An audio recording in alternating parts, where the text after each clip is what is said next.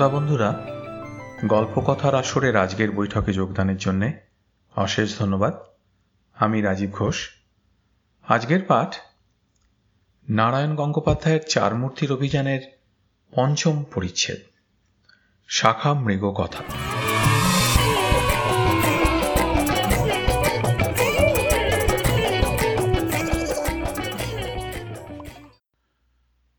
অরণ্যের সেই করাল বিভীষিকার সামনে যখন হাবুল স্তম্ভিত, আমি প্রায় মূর্ছিত, ক্যাবলা খানিক দূরে হাঁ করে দাঁড়িয়ে আর টেনিদার গগনভেদী আর্তনাদ তখন তখন আশ্চর্য সাহস ছোট্টু লালের মাটি থেকে একটা শুকনো ডাল কুড়িয়ে নিয়ে সে ছুটল সেই ভীষণ জন্তুটার দিকে। ভাগ ভাগ, জলদি, ভাগ! টেনিদা তো গেছেই, বোধহয় ছোট্টু লালও গেল। আমি দু চোখের পাতা আরও জোরে চেপে ধরেছি। এমন সময় কিচকিচ কিচিং কিচুম কাচুম বলি একটা অদ্ভুত আওয়াজ। আর সঙ্গে সঙ্গে ক্যাবলার অট্ট হাসি চমকে তাকিয়ে দেখি বনের সেই বিভীষিকা টেনিদার ঘাড় ছেড়ে দিয়ে লাফে লাফে সামনের একটা উঁচু শিমুল ডালে উঠে যাচ্ছে। আর ছোট্টুলাল শুকনো ডালটা উঁচিয়ে তাকে ডেকে বলছে, আও আও ভাগতা কেউ হ্যাঁ মারকে মারকে তেরি হাড্ডি হাম পটাক দেবে হ্যাঁ কিন্তু হাড্ডি পটকাবার জন্য সে আর গাছ থেকে নামবে বলে মনে হলো না। বরং গাছের ওপর থেকে তার দলের আরও পাঁচ, সাতজন দাঁত খিচিয়ে বললে এখনও কি ব্যাপারটা বলে দিতে হবে? ভয়ঙ্কর ব্যাপারটা আর কিছু নয়। একটা গোদা বানর। ক্যাবলা তখনও হাসছে। বললে, টেনিদা চা চা ফরলডাঙ্গার ছেলে হয়ে একটা বানরের ভয় তুমি ভিড়মি গেলে? টেনিদা মুখ ভেঙচে বললে, থাম থাম বেশি চালিয়াতি করতে হবে না। কি করে বুঝব? যে ওটা বানর খামোকা জঙ্গলের মধ্যে থেকে বেরিয়ে যাবে, বিচ্ছিরি মুখ করে এমন একটা ঘাটটা খিমচে দিলে কার ভালো লাগে বলতে কি? আমি বেশ কায়দা করে বললুম, আমি আর হাবলা তো দেখেই বুঝতে পেরেছিলুম যে ওটা বানর, তাই তো আমরা হাসছিলুম। হাবুল বললে হ হ, আমরা খুবই হাসতে আসছিলাম। ছোট্টুলালি গোলমাল করে দিলে বললে कहाँ हंसते ছিলেন হ্যাঁ आप लोग तो डर खा के एकदम ভুঁই पर बैठे গেলেন টেনিদা বললে মরুক গে আর ভালো লাগছে না মেজাজ টেজাজ সব না একবারে খিঁচড়ে গেছে দিব্যি বিকেলবেলায় একটা গান টান গাইছিলুম কোথেকে বিটকেল একটা গোদা বানর এসে দিলে মাটি করে ছোট্টুলাল বললে आप तो चिल्लालेन কেন হ্যাঁ বান্দরকে কষিয়ে এক থাপ্পড় লাগিয়ে দিতেন উসকা বদন বিগড়াইয়ে যেত হ্যাঁ তার আগে ও আমারই বদনটা বিগড়ে দিত। বাপরে, কি দাঁত নে বাবু, এখন বাড়ি চল। বাঁদরের পাল্লায় পড়ে পেটের খিদেটা বড্ড চাগিয়ে উঠেছে। কিছু খাওয়া দাওয়ার ব্যবস্থা করা যাক। শিমুল গাছের উপর বানরগুলো তখনও কিচিরমিচির করছিল।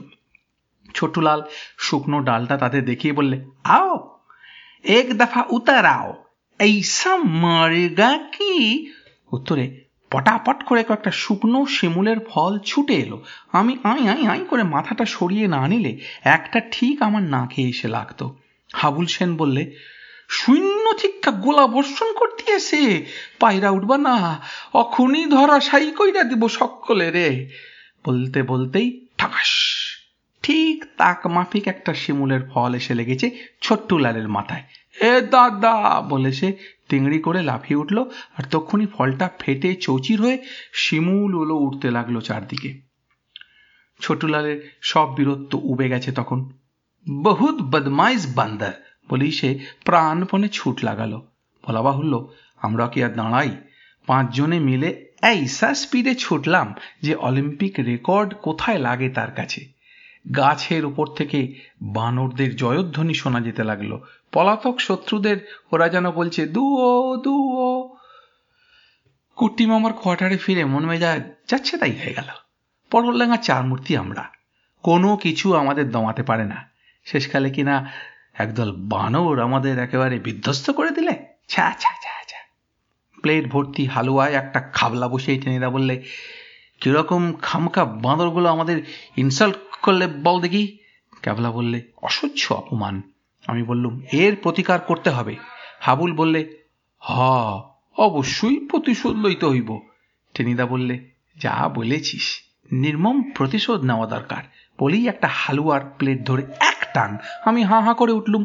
তা আমার প্লেট ধরে টানাটানি কেন? আমার উপরে প্রতিশোধ নিতে চাও নাকি? মেলা বকিস নি তো। টেনিদা থাবা দিয়ে আমার প্লেটের অর্ধেক হালুয়া তুলে নিল। তোর ভালোর জন্যই নিচ্ছি। অত খেয়ে তুই হজম করতে পারবি না। যা পেট রোগা। আর তুমি পেট মোটা হই বা কী করতে এটা কী করতে এটা করলে শুনি হ্যাঁ? আমার রাগ হয়ে গেল। একটা বানরের ভয় একদম মুচ্ছে যাচ্ছিলে। কি বললি? বলে টেনিদা একটা চাঁটি মারতে গেল, কিন্তু ক্যাবলা হঠাৎ সবাইকে চমকে দিয়ে এমন চেঁচিয়ে উঠল যে থমকে গেল টেনিদা। ক্যাবলা বললে, টেনিদা, সর্বনাশ হয়ে গেল। কিসের সর্বনাশ রে? মানে বানরটা তোমার ঘাড়ে আঁচড়ে দেয়নি তো? দিয়েছে বোধহয় একটু। টেনিদা ভয়ানক ঘাবড়ে গিয়ে বললে সে কিছু না, সামান্য একটুখানি নখের আঁচড়। তা কি হয়েছে? ক্যাবলা মুখটাকে পেঁচার মতন করে বললে, দিয়েছে তো একটু আঁচড়। ব্যাস, আর দেখতে হবে না। টেনিদার গলায় হালুয়ার তাল আটকে গেল। কি দেখতে হবে না? অমন করছিস কেন? কেবলা মোটা গলায় জিজ্ঞেস করলে, কুকুরে কামড়ালে কি হয়? হাবুল দারুণ উৎসাহে বললে, কি আবার হইব? জল আতঙ্ক। টেনিদা মুখখানা কুঁকড়ে টুকরে কীরকম যেন একটা হয়ে গেল, ঠিক একতাল হালুয়ার মতন হয়ে গেল বলা চলে। কিন্তু আমাকে তো কুকুরে কামড়ায়নি তো? আর মাত্র একটু আঁচড় দিয়েছে, তাতে এইবারে আমি কায়দা পেয়ে বললুম, যা হবার ওতেই হবে, দেখে নিও। কি কি কি হবে? টেনিদা হালুয়ার মতন মুখটা এবার ডিমের ডালনার মতন হয়ে গেল। কেবলা খুব গম্ভীরভাবে মাথা নেড়ে বললে, কেন? প্রেমের মিত্তিরের গল্প পড়নি? হবে স্থলাতঙ্ক। হ্যাঁ তারপর তুমি আর মাটিতে থাকতে পারবে না। বানরের মতন কিচমিচ আওয়াজ করবে। আমি বললুম, এক লাফে গাছে উঠে পড়বে।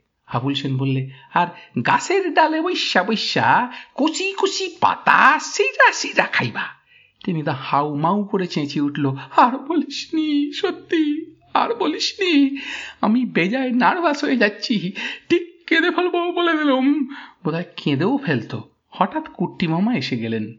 কি হয়েছে রে, এত গন্ডগোল কেন?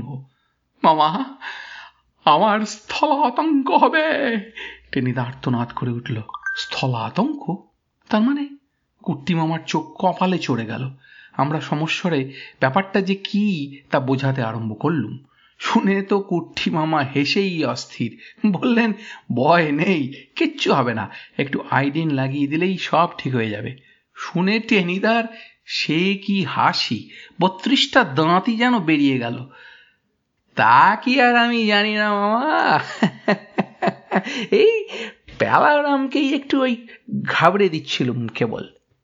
চালিয়াতিটা দেখলে একবার।